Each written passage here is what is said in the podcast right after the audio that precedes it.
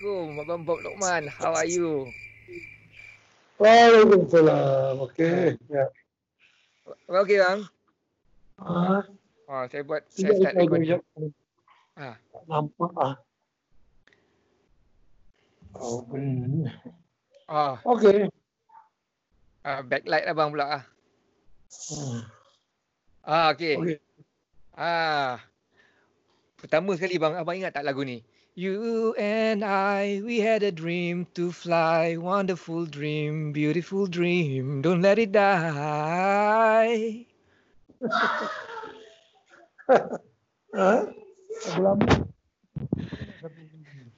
Sebenarnya masa kita pernah lepak uh, dengan Aidit semua, abang ada ter- teringat lagu tu.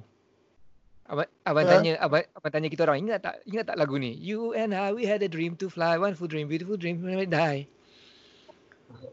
Ah, ya. Lepas tu bila berborak nak borak dengan abang ni, tiba-tiba saya teringat lagu tu balik. Ah. Banyak-banyak lagu yang abang buat lagu Anne Mary David pula yang memberi ingatan kepada ingatan saya terhadap abang. Oh, and Mary David nama penyanyi dah. Ah, Oh, okey. asalnya lagu lagu Perancis ni. Ah, saya ingat pasal dengar masa darjah 4 ke darjah 3 itu. Tahun 73 74. Oh. Lama. Ah. Saya Sebenarnya saya punya saya punya program ni dia dia punya konsep dia sembang mm, sembang aja tak ada tak ada apa-apa tak ada apa-apa spesifik lah. Bagaimanapun saya ada beberapa persoalan yang saya nak tanya abang lah. Ah. Soalan yang paling klise sekali bagaimana ianya abang punya pembabitan dalam muzik. Ah itu itu klise lah. Tapi kalau kita nak lompat ke depan sekejap sebenarnya macam mana abang buat keputusan untuk buat tajuk lagu Pada Syurga di Wajahmu? Ah. Lagu tu lagu Fauzi eh. Ha, Fauzi. JJ produce album tu. Jadi JJ suruh saya buat lagu uh, seorang suami yang curang kepada seorang isteri yang curang pada suami. Okey. Cerita seorang isteri curang pada suami. Pada masa itu saya baru kahwin. Dan rumah tangga saya berlangsung dengan baik. Jadi saya tak boleh imagine macam mana seorang isteri curang pada suami. Tapi saya sebagai suami tak bukan kata curang tapi saya nakal lah. Saya suka tengok perempuan lain. Saya suka tengok apa perempuan-perempuan seksi lain. Jadi saya tak ada pendapat mengatakan bahawa mana ada bini jahat dan yang jahat laki. Jadi saya pun tulis satu cerita bagaimana seorang laki yang yang jahat kan, yang jahat, yang Ah, curang. Jadi bagi Kak JJ, eh bagi Kak Nas, Nas tak setuju mula-mula. Kenapa? Jadi saya bagi, bagi alasan tu, saya cakap mana ada uh, bini yang jahat selalu kebanyakan lelaki pada masa itu. Pada masa itu belum terlalu moden, jarang jumpa bini jahat, kebanyakan lelaki jahat. Uh, jadi lagu tu satu macam penghargaan pada seorang isteri yang baik, seorang suami yang jatuh lentang bukanlah hidup, tapi akhirnya lah bini dia selamatkan dia. Ha, macam tu cerita dia. Tapi bila Nas nyanyi, jadi meletup pula. Oh, dah jadi satu kebanggaan ibu-ibu pula. Kan? Asalnya, Asalnya Nas tak suka kan. Oh, lepas tu Nas suka pula. dah. Bila popular suka. Ya. Abang jangka tak lagu tu popular? Ha? Abang masa tu jangka tak lagu ni boleh popular? Saya jangka, saya saya boleh baca benda tu. Cuma ada satu perkara yang yang yang berlaku lagu tu dia masuk pertandingan akhir muzik-muzik sama dengan lagu Kekasih Awal dan Akhir. Ah, Ha, dan lagu tu menang. Kekasih Awal dan Akhir kalah. Jadi orang semua protes apa siapa lagu Kekasih Awal dan Akhir kalah. Jamal nyanyi tu. ah, ah. Tuan Zawawi masa tu dia pengadil bahagian lirik. Dr. Wan Zawawi. Jadi Dr. Wan Zawawi bagi tahu lepas tu kita pergi minum. Dr. Wan Zawawi kata kenapa lagu Nas yang boleh menang ialah kerana masa itu pembahagian markah pada lagu dan lirik dah diasingkan. Jadi pembahagian markah kepada lagu pada syurga di wajahmu, markah dia lebih tinggi daripada kekasih awal dan akhir. Sebab kekasih awal dan akhir itu dia absurd sangat. Pada syurga di wajahmu ni dia direct. So dia dapat markah tinggi.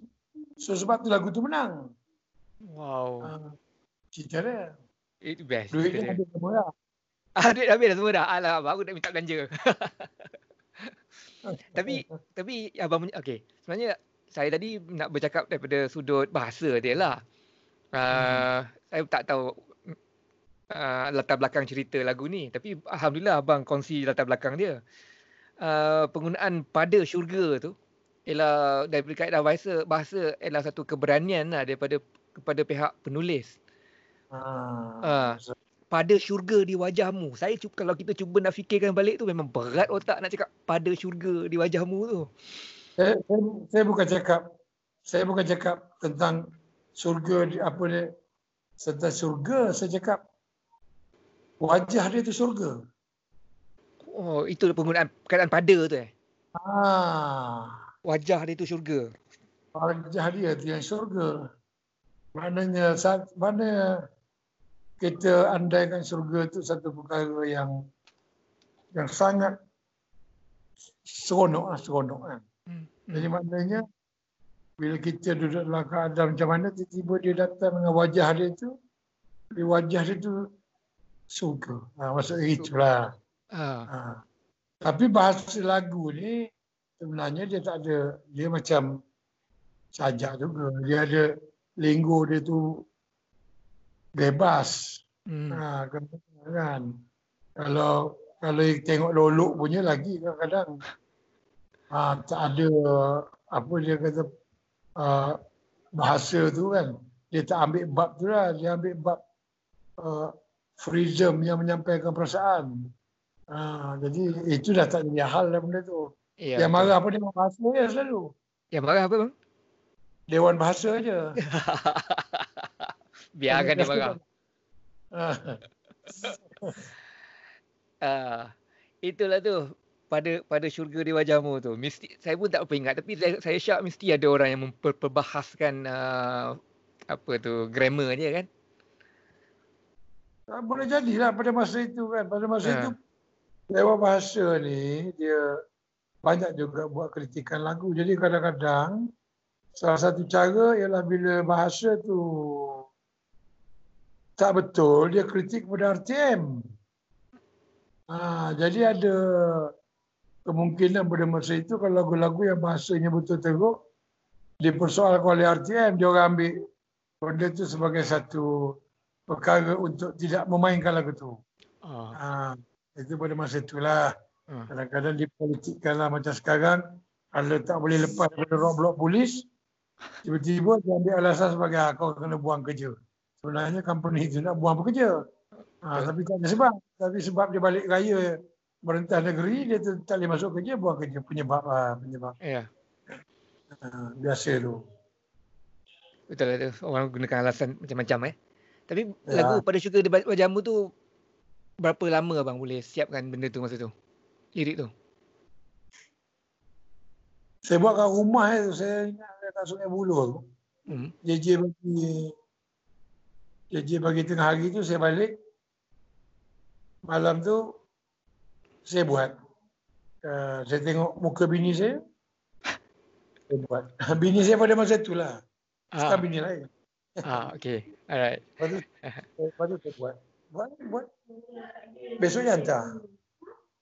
Lebih kurang gitu lah. Kalau saya buat kadang-kadang dalam 2 jam gitu lah. Oh, standard lah eh. Saya buat ada. Macam mana? Ah, lebihan tu dalam dua jam lah kan. Ah, kadang-kadang cepat, kadang lambat tu biasa tu. Hmm, biasa lah. Macam, hmm. okay, lagu pada syukur di wajahmu dia abang macam buat uh, macam dedicated ke ataupun tujukan kepada isteri ataupun isteri menjadi sumber sumber ilham. Tapi kalau macam biasa-biasanya abang buat kan, adakah setiap lagu tu macam abang ada membayangkan seseorang Ha, tidak tidak sepertinya isteri atau uh, girlfriend ataupun uh, kekasih dan sebagainya. Kadang-kadang mungkin uh, kita ada tak mata fikir aku nak buat lagu ni, kalau aku buat lirik ni macam ni, apa pendapat uh, Dr. Mahathir contohnya? Kalau aku buat lirik ni, apa pendapat S. Amin Sahab contohnya? Adakah abang Saya fikiran kita? Masa buat lagu tu saya tak bayangkan perempuan. Saya bayangkan lelaki jahat tu. Ah, pasal apa perempuan tu mewakili siapa saja. Tetapi lelaki-lelaki yang jahat ni kebanyakannya kawan-kawan saya. ah, dia dah kahwin tapi dia curang. Kita Ah. tu jam kita baru kahwin. Jadi Ah. kita tak ada perangai gitu. Yang dah lama kahwin kita tengok kadang kita keluar malam dia bawa eh itu hari bini kau lain ni. Ini girlfriend lah kata dia. Ah kita kita tengok benda-benda macam tu jadi kita tulis tu untuk lelaki tu bukan untuk perempuan tu. Oh, faham. Ah. Sekadar sekadar bergurau je bang eh. Itu hari Ha. ada orang ada orang cakap dengan saya, "Ed, sebenarnya kita punya budaya ni uh, uh, tak ada istilah lelaki curang. Ma- uh, lelaki tak boleh curang. Sebab apa? Lelaki boleh kahwin dua, tiga, empat. Kalau tak mampu, satu. Ya. Maknanya maknanya istilah istilah lelaki curang tu bukan istilah kita tetapi dipinjam daripada budaya barat. Dah curang tu sebelum berlaku pengesahan. Ah betul lah, faham. Ah, curang tu sebenarnya satu perkataan yang nampak manis. Ah, tapi maksud sebenar curang tu terlibat dengan dosa. Terutama sekali apabila terlibat dengan seks. Ah, itu maksud curang. Itu maksud curang setakat, kita. Ah, setakat berkenalan tepi jalan gitu tu belum berlaku curang itu permulaan untuk pertemuan jodoh. Lepas tu setan masuk, itu yang curang. Hmm. Betul. Faham? Ya, dia cakap saja kata saja saja gurau je. Tapi sekadar sekadar apa uh, WhatsApp WhatsApp, telefon-telefon nyuruk-nyuruk belum belum belum jurang lagi lah. Nah, itu kemungkinan tengah workout untuk second. Oh. Hanya dia aja tahu apa niat dia. Kita tak tahu apa niat dia. Kan? Betul lah. Betul lah. Uh, pada syurga dia wajahmu. Memang dahsyat lagu tu bang. Memang uh, abang ada buat satu lagu. Bukan bukan bukan lirik, lagu. Ha. Taman Rashidah Utama eh bang. eh? Lagu. Ha, Taman Rashidah Utama. Housing estate dekat Kuman. Kenapa abang buat lagu tu bang? Macam mana abang dapat idea buat lagu tu? Dan Oh kenapa? lah. Tiga tiga soalan. Dan kenapa abang buat hanya satu lagu je? Uh, macam ni. Saya tak tak tak talented sangat buat lagu. Sejak masa saya menguruskan wing, saya duduk dengan Eddie. Saya duduk rumah Eddie. Jadi satu malam kita duduk dekat studio rumah Eddie. Eddie pegang gitar. Saya sebutkan dia E minor, E minor, ran. D minor, ran. A minor, saya nak. Lepas tu bila dia masuk satu tu, saya pun masuk melodi tu. La la la la la la la la la. La la la la la la la la. Masuk tu dan lagu tu dilengkapkan oleh Eddie dengan dengan dengan dengan Wings lah. Ha, saya mula dengan lagu tu. Kemudian bila lagu tu ada dilengkapkan di studio, dia bagi pada saya balik suruh tulis. Pada masa tu, saya menggilai seorang perempuan. Ha. Dulu tak ada cerita sama darurat sekarang okey lah kan. Teruskan, teruskan cerita. Perempuan tu dia pun tahu, saya pun tahu. Nama perempuan tu Aida Aris. Ini cerita lama lah. Apa? Aida Aida. Aris. Ya betul Aida bang. Aris. Ha, ha, dia masa tu umur dia 14 tahun tu. Oh. Ha, dia tinggal kat Taman Syarikat Utama. Jadi saya ni pergi mengorak dia sampai tak dapat. Kemudian tu, bila pergi mengorak dia tak dapat, jadi jatuh kecewa. Nak minta kahwin dengan mak dia pun mak dia tak bagi. Lepas tu jatuh kecewa. Datang lagu tu, datang lagu tu, tulislah. Taman Syarikat Utama ni housing estate atas bukit. Bila dia bercinta, dia nampak elok banglo sebiji-sebiji. Bila cinta tu kecewa, banglo tu jadi macam kubur Cina.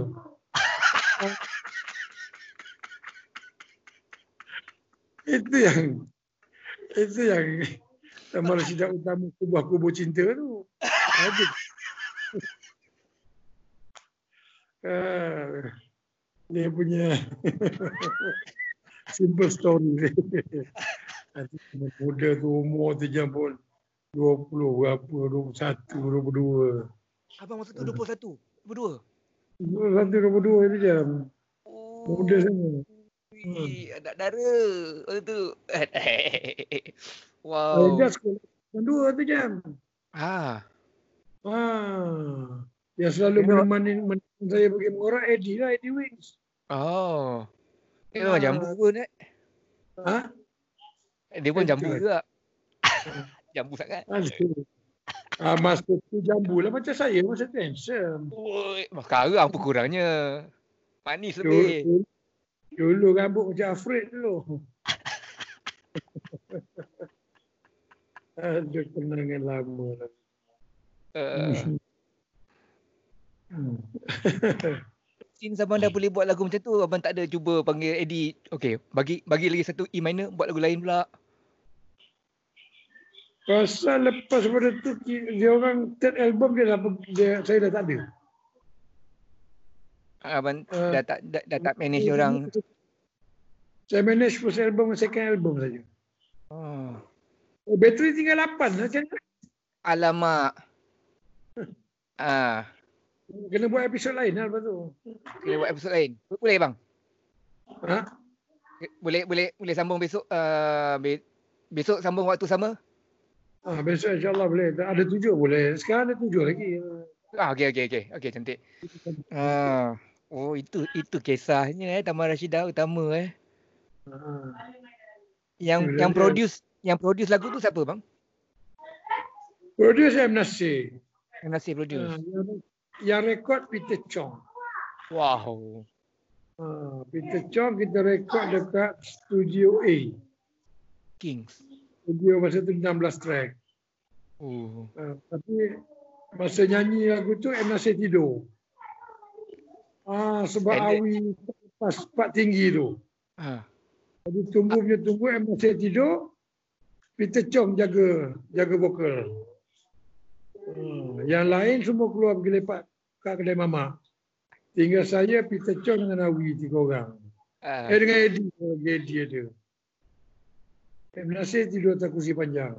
Hmm. Eh, Abang boleh? best. Abang boleh jaga vokal? Uh, saya tak boleh jaga tempo. Tapi saya tahu sumbang, saya tahu. Ah. Tempo saya tak berapa, tak berapa cepat tempo saya. Faham. Saya pun ada problem tu juga. Hmm. Eddie yang jaga. Abang cakap tadi ma- masa tu best. Kenapa masa tu best bang? Macam mana bestnya masa tu? Satu sebab muda. Tak ingat pasal dosa kan. Lepas tu nombor dua, ramai orang-orang lain yang duduk sekeliling kita pun, dia tak rasa berdosa apa-apa pun jangan seronok kan. Kalau kita duduk di kalangan orang yang macam kita, ni dosa, ni dosa. Dia jadi tak seronok. Ya. Kan? Ha. Ya. Jadi bila kita orang-orang yang tak tahu berdosa, duduk sama-sama orang tak tahu berdosa.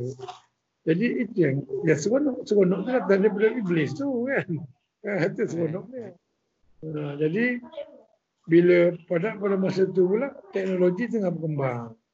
Kan? Lepas tu muzik pada masa tu dia tak dia tak cakap-cakap, dia nyanyi. Ha.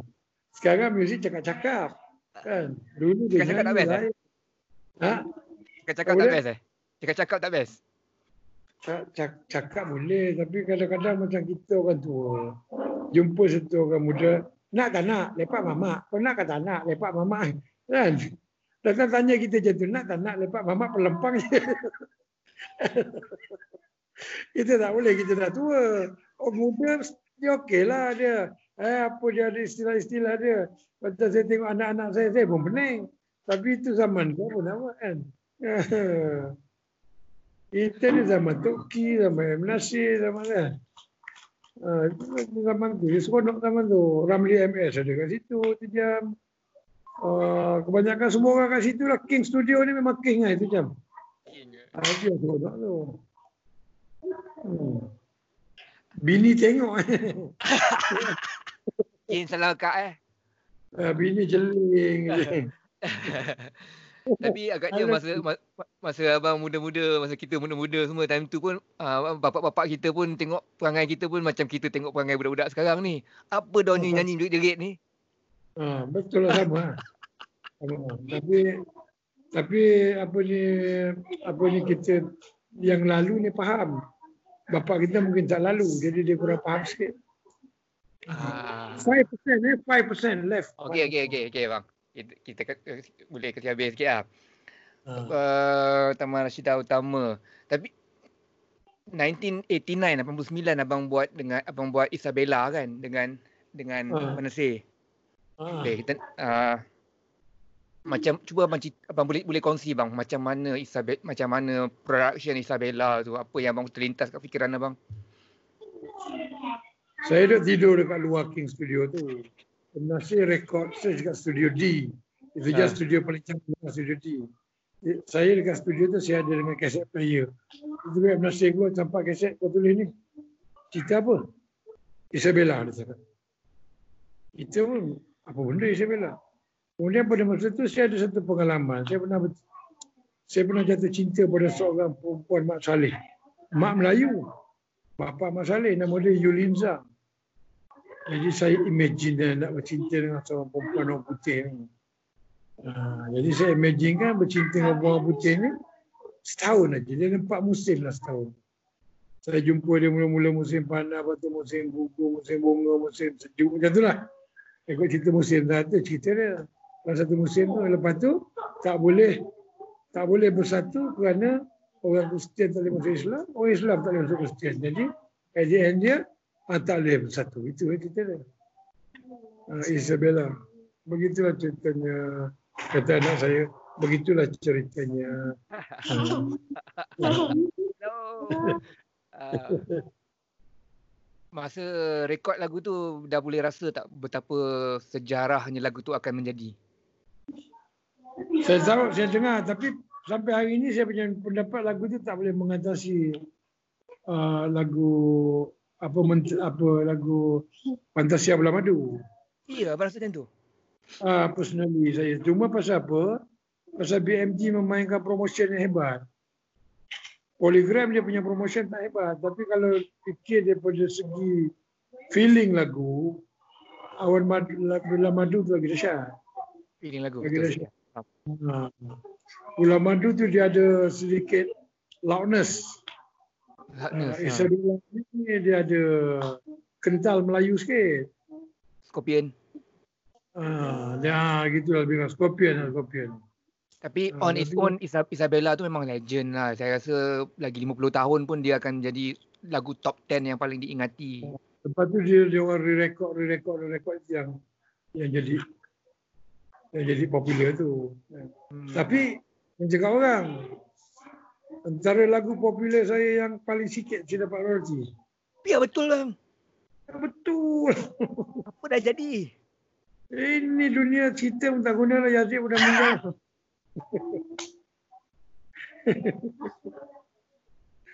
Aduh. Abang Bob.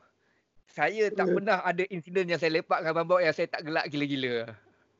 Abang real lah. ah, rasa kita kena sambung second eh. Okey. Tiket sudah tinggal. Okey. Second episode ni. Okay, besok, besok abang charge puas, charge puas-puas eh. Ah, Phone tadi tu. saya keluar. Ah, okey okey. Saya keluar saya lupa. Dia balik dia tengok alamak. eh, Tak bateri Okey. habis. Besok saya punya tajuk. Okey, bes, besok saya nak buat ada tajuk. Selalunya tak ada tajuk. Besok ada tajuk. Ab- Abang Bob. Ah. So, tajuk esok ialah Isabella, sumpahan atau anugerah. Oh, Uh, tak apa maksudnya saya pun tak tahu lagi. Macam drama Sheila Rusli ya. Lakonan Aida Aris dan Yudi Liza. Okey, Abang Bob. Ah, Okey. Love you brother. Terima kasih. Okay. bye. As- Assalamualaikum. Allah. Macam mana kita off? Ah, saya off. Okey.